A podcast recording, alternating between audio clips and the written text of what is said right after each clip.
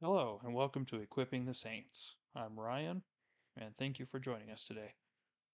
As we be prepared to start a year long journey through the Bible, I thought it would be a good time for me to give you all some background about me. I would like to share a, a part of my childhood with you, um, how the Lord found me, and some of the miraculous things that He's done in my life. I hope this helps shed some light on me and the hope that I have in Christ, which motivates me to do this podcast. So, I was born and raised in South Texas, right on the border of Mexico, and I was blessed with uh, growing up in a godly environment. Both of my parents are saved, uh, both sets of my grandparents are saved, and a handful of my extended relatives are also saved. I was a pretty easygoing kid, uh, very fairly low maintenance, easygoing, uh, pretty optimistic. I was, and I was also very trusting of people and uh, gave pretty much everybody the benefit of the doubt. I have a sister who is a little more than five years younger than me, and she is exactly the opposite of me in most ways. I was blessed to have a loving mother who wanted to hear every detail about my day, and she was always there for me. My dad was someone who always worked very hard with his hands. He did well at everything he put his mind to, and he had a strong work ethic that heavily impacted me later in life. My family wasn't wealthy, but my parents did a great job of keeping their financial woes from being a burden on me, and I never felt like I ever lacked anything. Uh, when I where I went to school, um, it was a private school, and because I performed well in school, I was able to go there on a scholarship program that um, my family could not otherwise pay for. It almost completely paid for my tuition because otherwise I would not have been able to go there. I learned um, how much I loved language arts and math and computer science well before the internet was even a thing. And uh, when I was in elementary school, my family was one of a few groups that came together in the community and started a new Baptist church in town. And I have very fond memories of helping to build the church where it still is today, uh, keeping it clean, and uh, both of my parents were heavily involved in the church in different areas. When I was 10 years old, I accepted Jesus Christ as my Savior, and I was baptized at a different church because where we were at the time didn't have a baptistry. So we got together with another uh, Baptist church in town, and I had it done there. My dad and my grandfather were both deacons. Um, my mom was the Sunday school teacher, and both of my parents were involved in various committees throughout my childhood. When I graduated from high school, um, I really didn't have to try hard in school. I focused more on my social life than I did with any academics uh, for the most part. There were a couple that I did have trouble with, but otherwise it was all very easy for me. When I went to college um, at the local university, I met the love of my life at a luncheon hosted by the local branch of the um, Baptist Student Ministries. And um, after knowing her for a few months, I finally mustered up the courage to ask her out, and we dated for a while, and we eventually got married a couple years later. And today, you know, we're still happily married, and we're the proud parents of three beautiful, rambunctious boys. I have a great career that makes enough to let her stay home with the kids and allows us to homeschool them. And following in my family's footsteps, I am actively involved to this day in my local church as a deacon and as a Sunday school teacher, and I'm also in various committees. Now, I've said all this, and I've really painted a particular picture about myself. And it seemed I'm making it sound like my life was absolutely perfect. However, I've only told you half of the story. So now let me share the other half of my life with you. You'll see that everything I just described to you had nothing to do with me personally. Um, anything that I've done was not of my own merit, and I didn't deserve anything I, I grew up with or that I have today. All of it was God's grace and providence in my life. So here's the rest of the story. When I was four, my I, I was always watching my dad play on his Nintendo in his room. Um, I remember the first game that I got my hands on was uh, when he had a Super Mario Brothers and Duck Hunt, which was on a single cartridge, and he had that little zapper gun that uh, you would point at the screen to shoot the ducks. And um, since you know the arcade games and pinball machines really were a big thing in the early 80s, my dad had a strong inclination to spend lots of time and energy playing games, something he still does to this day. And he's in his 60s. I also inherited that inclination, which haunts me even to this day.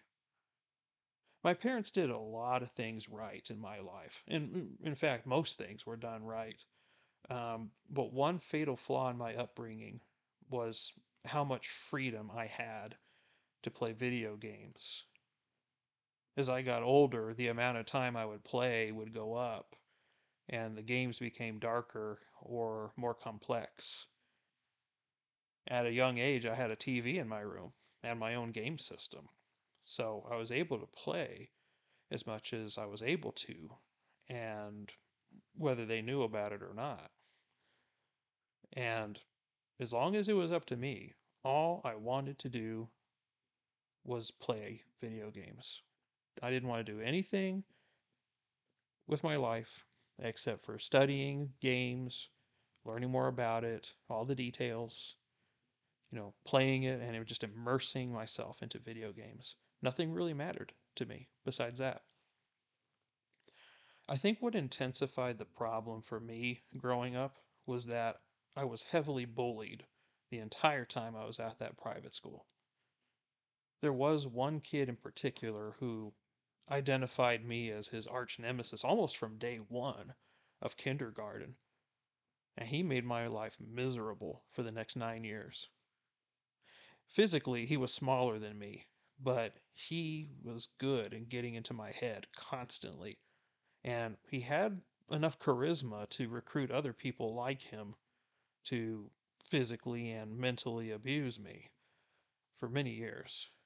And despite my family's efforts in trying to find literature and, you know, various other ways to help me cope with the feelings I had and, you know, trying to encourage me to stand my ground, I was I was really just a sensitive kid who was not the kind who would fight back and get in people's faces. So I struggled with that you know, in middle school, I recall contemplating suicide many times. I didn't see that there was an end in sight, and I felt hopeless. The only place that I found solace, where I felt like I was in control, and where things turned out the way I wanted it to go, was when I was playing video games. And so it defined my life for most of my all the way up into my adulthood. You know, I, currently I'm in my 30s, and this was one thing that never really detached itself from me. Now, I told you already that I was a pretty easygoing kid, and overall wanted I wanted to do the right thing in my life. You know, to be obedient to, you know, all the expectations that were um, held up for me. But there were two darker traits that I have that I'm capable of being that um, were detrimental in my life. One is I'm capable of being a very sneaky person.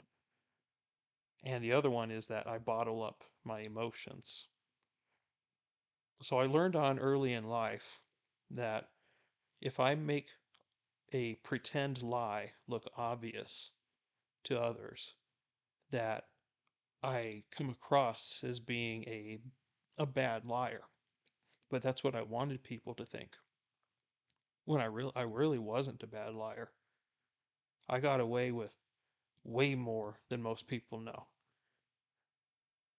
And I was not the kind of person that when you leave them alone, that you could trust me to behave myself or to follow rules when no one was looking.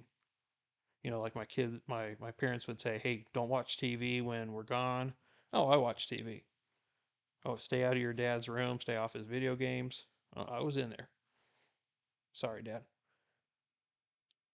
And I think part of the reason why bottling up my emotions became so natural to me was because, you know, through the you know, the bullying in my life, I felt like no one understood me and I couldn't really relate with anyone. And you know, even to this day, I'm very different from most people um, in what I'm interested in. Um, you know, I don't, I'm not really big into small talk, so that puts people off. And you know, I'm, I've gravitated throughout my life and is being identified as like a, a lone wolf of sorts, just kind of independent and just minding my own business. Not only that, but um, I live in a mostly Hispanic community. Um, and being a, a white kid living in a Hispanic community, um, they don't look at you the same way as they would their of their own kind, if you will. I mean, I I've never really seen myself as really being white, honestly. You know, it's it, I felt like I was a local, and so I never really saw color, and I still don't. But uh, you know, when people look at me, even to this day, they look at me like I'm some sort of outsider or a stranger, and people make it very obvious that they feel this way. And it wasn't until high school that I met people that were similar to me. They accepted me for who I was. And those are the kind of people that you would identify them as the misfits, the the nerds, the unpopular kids. Those were those were my people. Know, I made some very lasting and impactful relationships with them and you know, I had a very I have very fond memories of my time with them. Um, people I would still consider friends to this day if we kept up with each other. But um, we shared similar interests in computers, video games, and we got into other things like playing Magic the Gathering, Yu-Gi-Oh, you know, card games like that. Um, but they, they liked me for who I was, and I felt like I belonged. And I have very fond memories of that time. And up until my junior year in high school, I was genuinely happy because I got to hang out with these people. But then I was old enough to where I needed to enter into the, the workforce. And so I got it when I was 17, I got my first job. And it was at a restaurant where I was a, a busboy. You know, the people who clean the tables and wash the dishes, so on and so forth. The man who got me the job went to our church, and he was the general manager of this place. And he was a Christian, but the employees that worked for him were very lost, very lived very chaotic lives. They were an extremely bad influence on me. And they showed me how to dive headfirst in all the sins that they live in every day. You know, and at 17, I was introduced to alcohol, drugs, pornography, all that nasty stuff. And I was there for a little over a year, and there was one night where I had moved up to being a, oh, a server, a waiter, and um, one habit I had at the end of the night was I would go behind the bar and I would help myself to, uh, you know, some alcohol, take it in a to go cup and leave. Well, I got away with it for a while until one day I got caught. And so the next day, I had to confront this man who hired me, who goes to my church, who knows my parents very well. And just to see the disappointment in his eyes, you know, that, that, that look of betrayal. And naturally, he fired me right there. I was a sneaky kid, and my parents didn't know that I had been fired for a little over a week because I pretended like I was going to work and I actually went to the local arcade or somewhere else just to kill time. And so they had to find out from him by accident that I was not there anymore, and you can imagine the kind of conversation I had with them. It was not pretty. So around that same time, I had just gotten accepted to um, the local university, and because of my academics, I was granted a full scholarship with extra. I was literally getting paid to go to school. And I just threw it all away. I went to some classes, I got bored with them. And so I would just spend my time going to the campus game lounge and finding a computer and just playing video games all day. So, you know, naturally I failed all my classes and I was on academic probation. And so I just decided, you know what? I'm going to quit school. So out I went. It was then that my dad let me work for him. Now, he owned a, uh, a landscaping business at the time, and he hired me on as a manual laborer. And I worked for him for a few months, um, and it didn't take long for me to hate that job. And after that time had passed, he pulled me aside one day and he had a conversation with me that I remember vividly to this day. Now, we said a lot of things, but one of the main things that he said that has always stuck with me was, you know, him saying something like this You know, son, you've been digging holes for me for a while. Do you see yourself doing this for the rest of your life? Or do you actually want to make something of yourself? Do you want to be a ditch digger? Or do you want to be someone that you can look at in the mirror and be proud of? It's up to you. And that really hit home with me. So shortly after that, I, I got my act together and I re enrolled in school. But since I had ruined it the first time, I had to pay my way this time through school.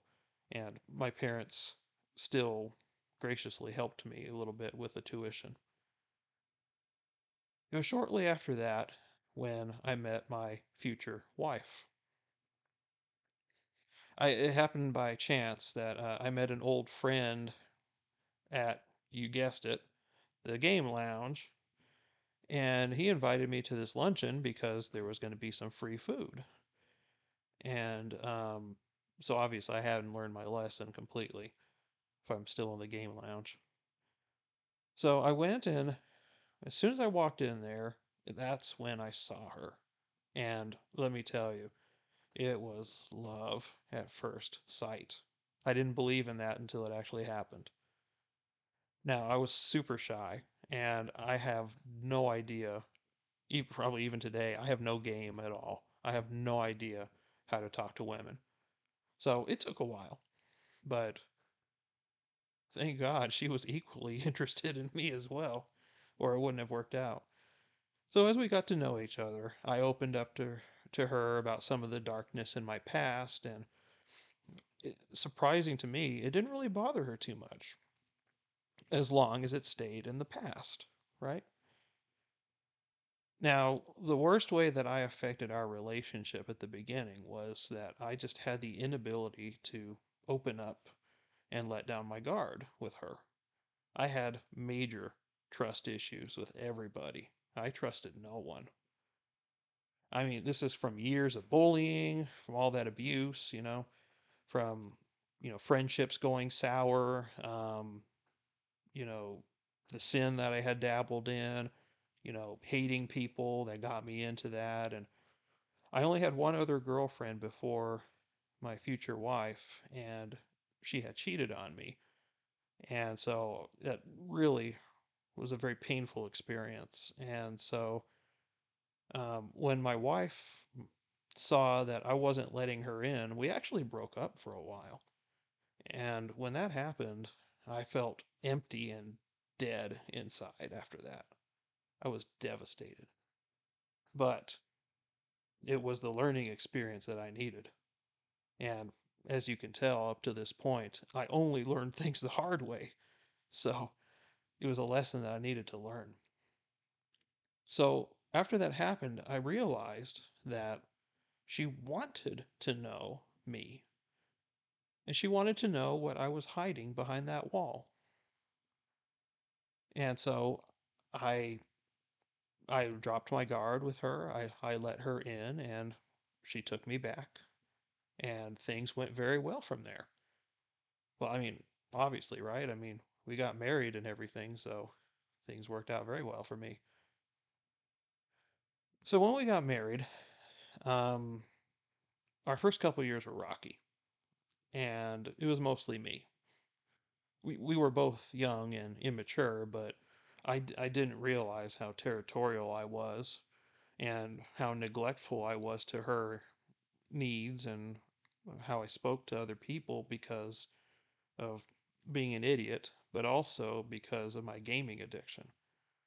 Um, she married me knowing that I had this problem, but she loved me anyway, and it, I, but I didn't make it easy on her. So not only that, but I was still drinking at the time, and I was not acting at all in a godly fashion. Now, I wasn't like an aggressive or angry drunk or anything, but you know, I did not have control over my mouth when I was drinking. Now, the job that I was working at at the time was not a wholesome environment either. Um, it was like a more of an office setting, but my coworkers were also, you know, very worldly, I guess, and they they encouraged my alcoholism and ungodly behavior as well. So, even though I loved my family, I, I had so much anger and hatred for people in general that it just blinded me as to what made life worth living.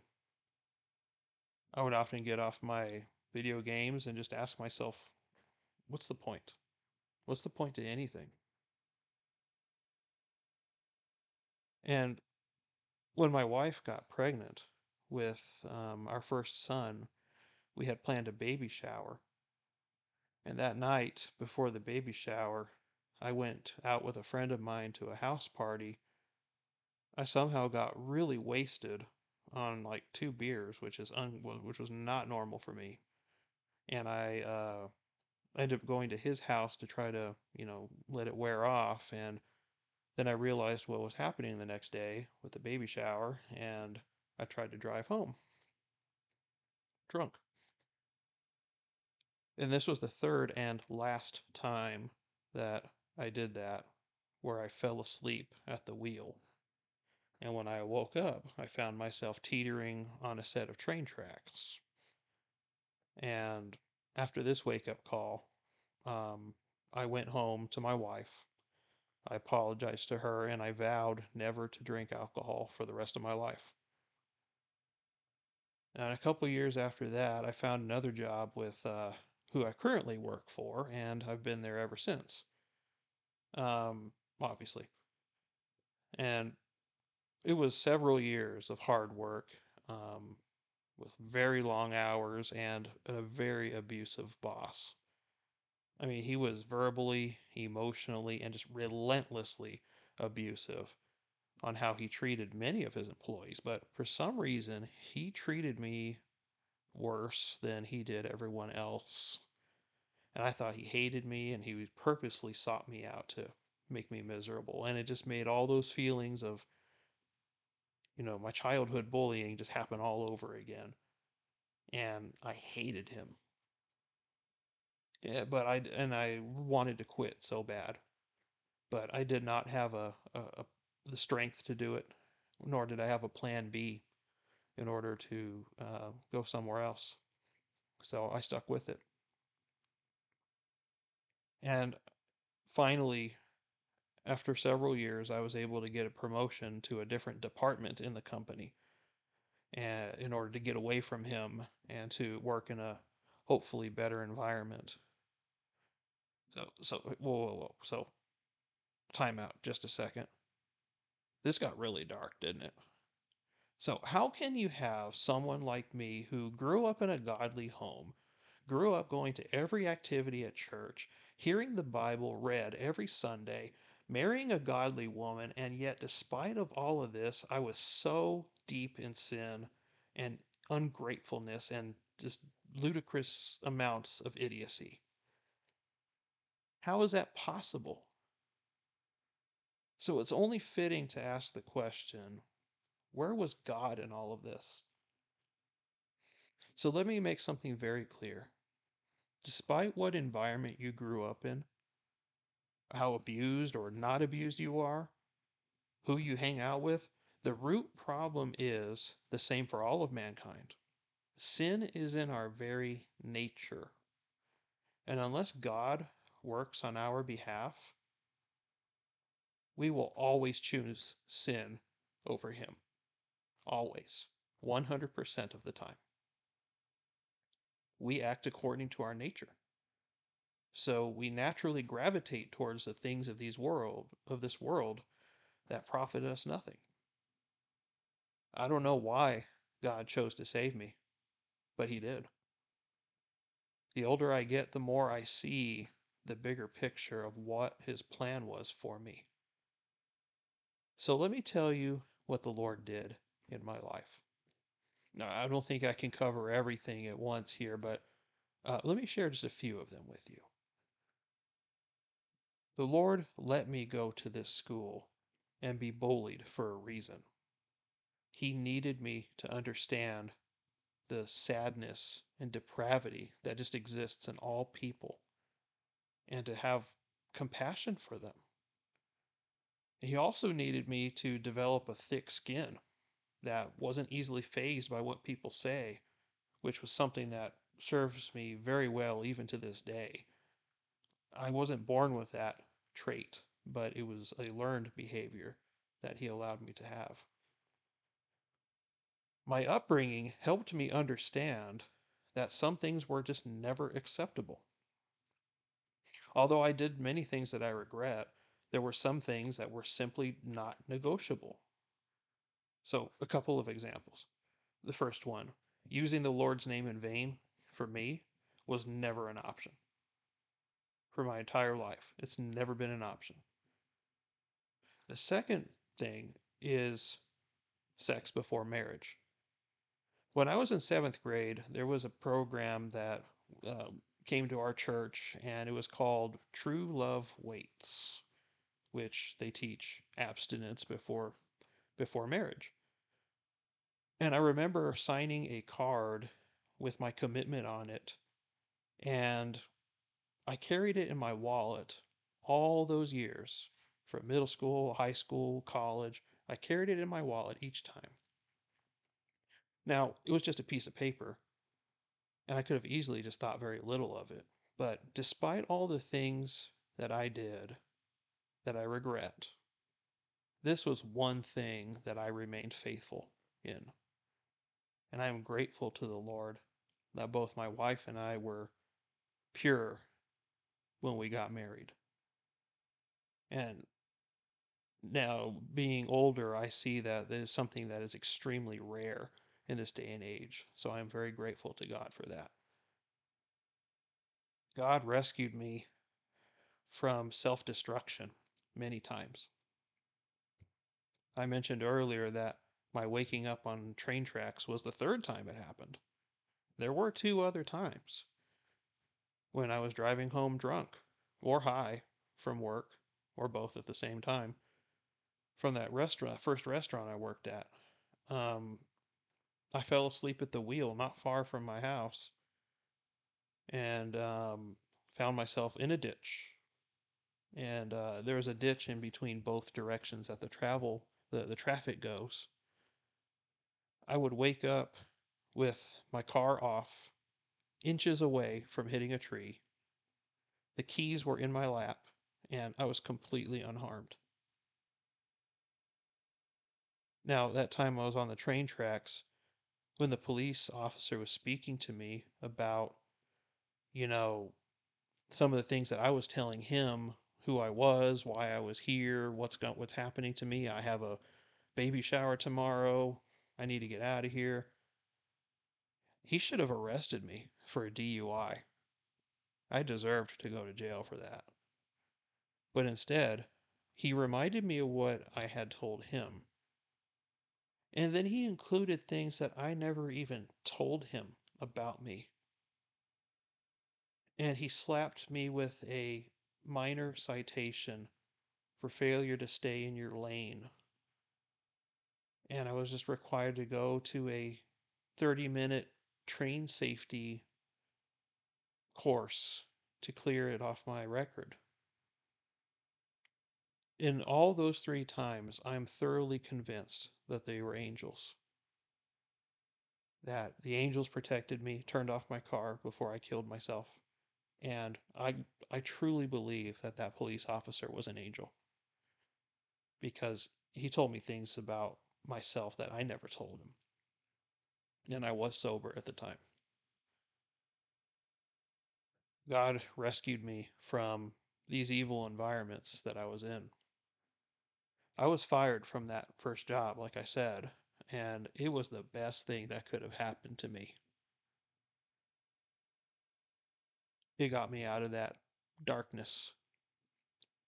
And the job I had when I got married was also a bad influence on me, and um, I ended up getting fired from there too because of my lack of integrity. And that really cemented how much I value integrity moving forward from there, which I've never violated since. And only after that did it make me get my act together, in which he blessed me with my current job in a place where I'm truly happy now. It's not always easy, but I'm happy there. And most of all, the Lord gave me a godly woman to marry. Now, she's the daughter of a Lutheran pastor, and she, if it, eh, if it wasn't for her having enough godliness for the both of us, I would not be the man that I am today. She has been my rock. She has been faithful to me when I was just a terrible husband for many years. And she continues to be my accountability partner when I start going off track. I often just look at her with fondness and just remember how far we've come and how she just stuck with me through it all.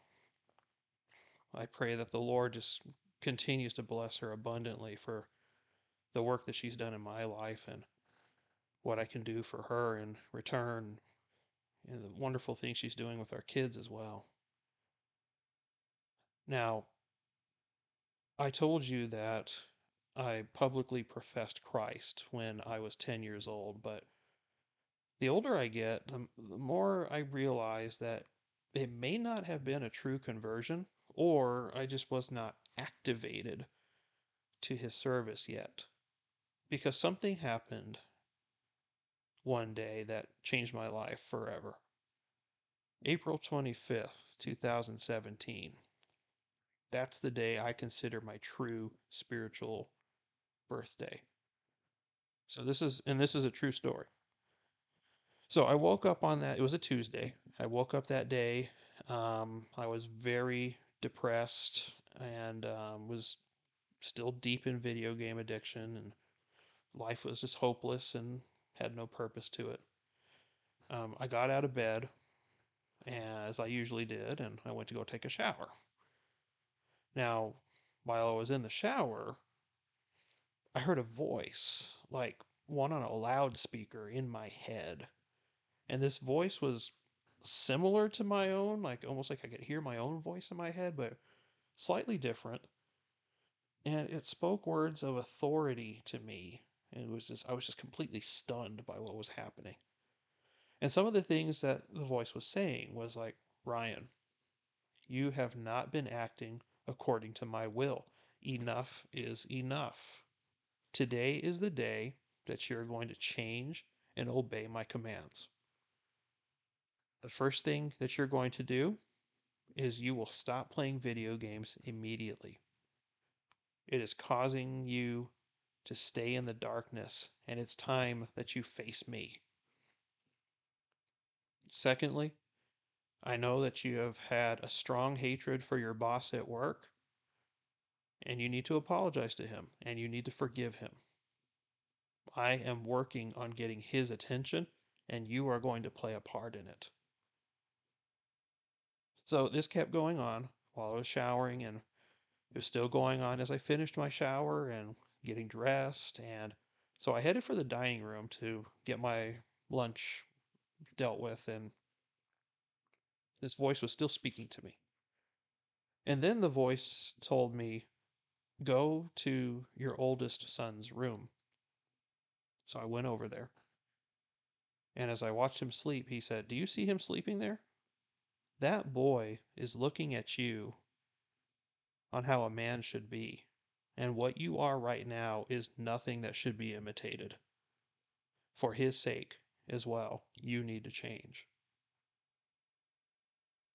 And going back into the dining room, I it was then like another voice came into my mind that was trying to reject everything that the other voice was saying.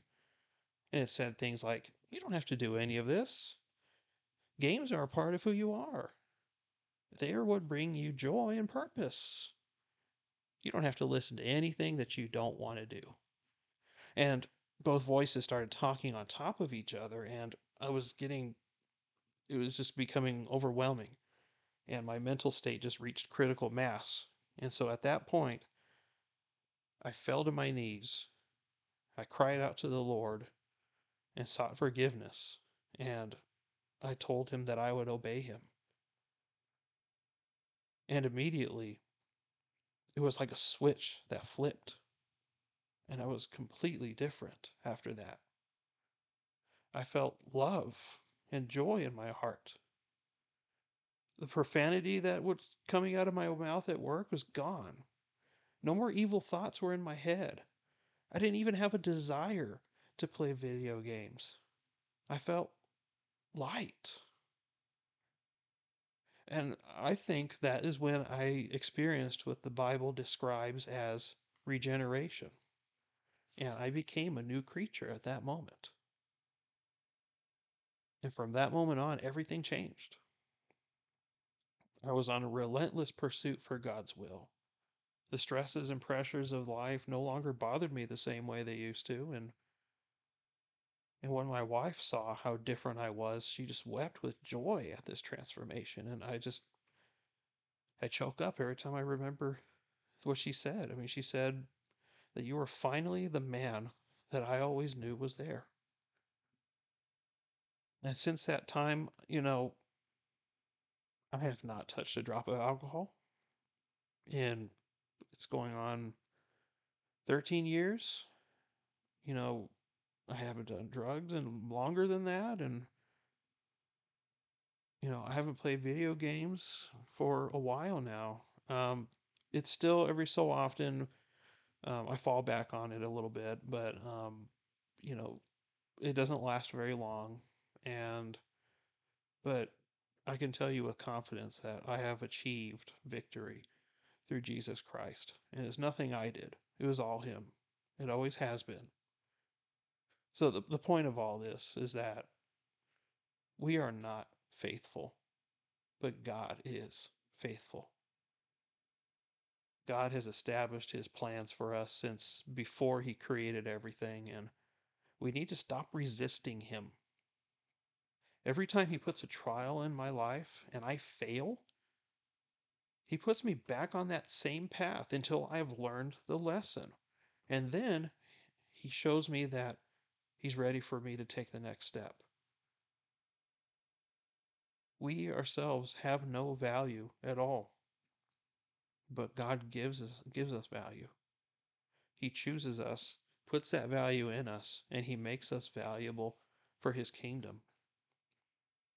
He doesn't abandon us. But we will easily abandon him if we don't cling to him. God does all things for his glory and for our good. All he asks of us is to trust him with everything, even if we don't understand why, even when we don't know what's going on, and especially when it's painful. That's when he wants us to trust him. When he's done melting us down to our base elements, you know, he works on reshaping us. That's what we call sanctification, reworking us into you know, closer and closer every day to being more made into the image of his son, Jesus Christ. That's the aim. But we shouldn't resist this effort. God will accomplish what he wants in our lives. May God be, may only to God be the glory. Great things he has done in our lives. I want to thank you for listening to my testimony. And I hope it brought glory to God and it helped you in some way. Maybe it's relatable to you or you struggle with similar things. What I can tell you is that there is hope. And it's only through God. What God has made clear to me in my life is something I keep hearing often was full surrender.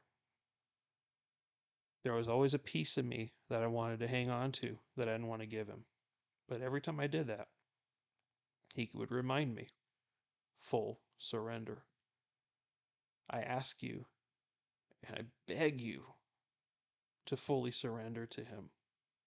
You have no idea what you're missing and how he can use you for his kingdom, how much better your life can be if you just give everything to him. So that's my challenge for you today. Again, thank you for listening. I'm Ryan, and I appreciate you joining us today.